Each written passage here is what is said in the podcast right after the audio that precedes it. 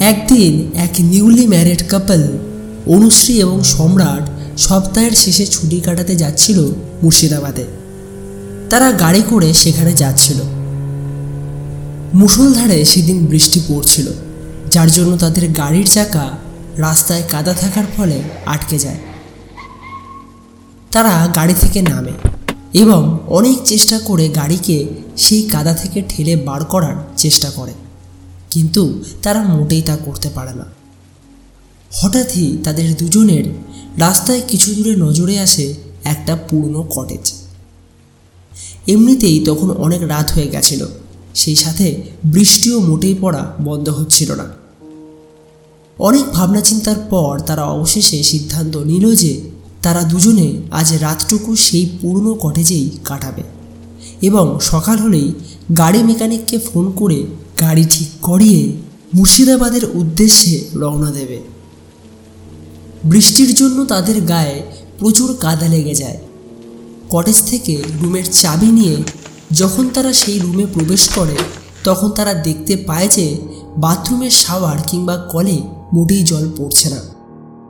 সম্রাট তখন অনেকবার কটেজের রিসেপশানে কল করে, কিন্তু কেউ সেখানে ফোন ধরে না। তখন সে একদম রাগ করে নিচে রিসেপশনের দিকে যায়।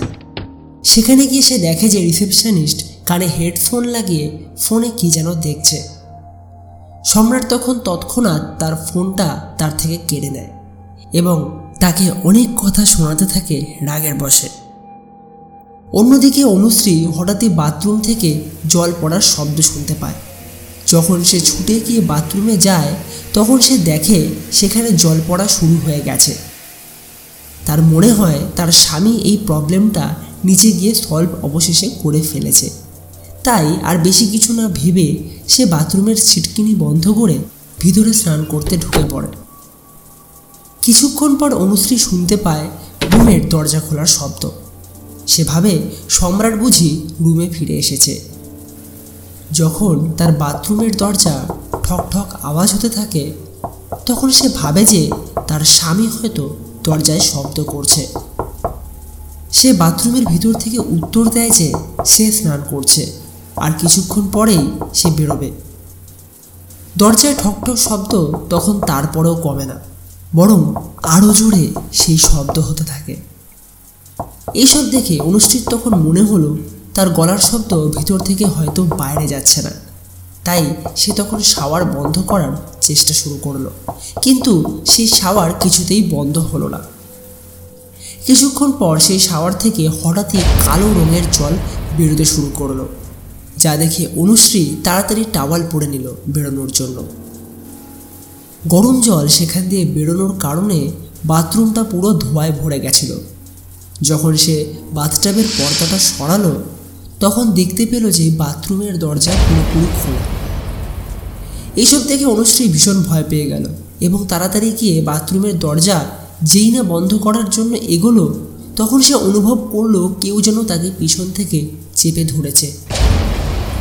এই ঘটনাটা ঘটার সাথে সাথেই বাথরুমের লাইটগুলো তখন ফ্লিকার হওয়া শুরু করে দেয়।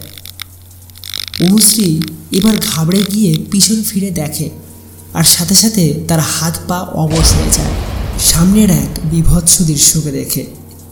সে দেখে শাওয়ার থেকে বেরোনো কালো জল হঠাৎই একটা কালো ছায়ায় রূপান্তরিত হয়ে গেছে, যা দেখে সে এবার ভয়ে চেঁচিয়ে ওঠে এবং অজ্ঞান হয়ে মাটিতে পড়ে যায়।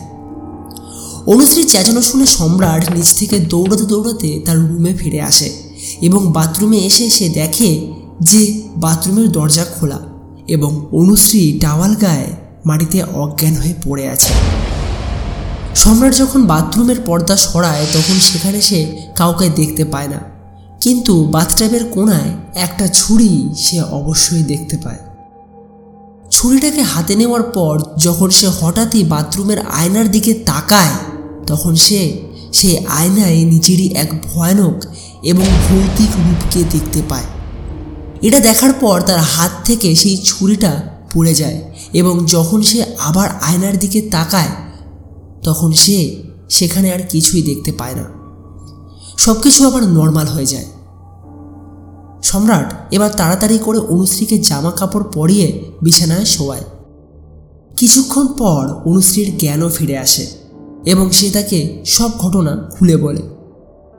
সেই রাতেই তারা একটা ট্যাক্সি জোগাড় করে এবং নিজেদের বাড়ি ফিরে আসে।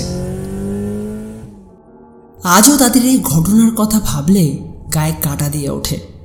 সেই দিন সেই প্রেত তাদের যদি কোনো বড় ক্ষতি করত, তাহলে কি বিপদটা নাই না হতো?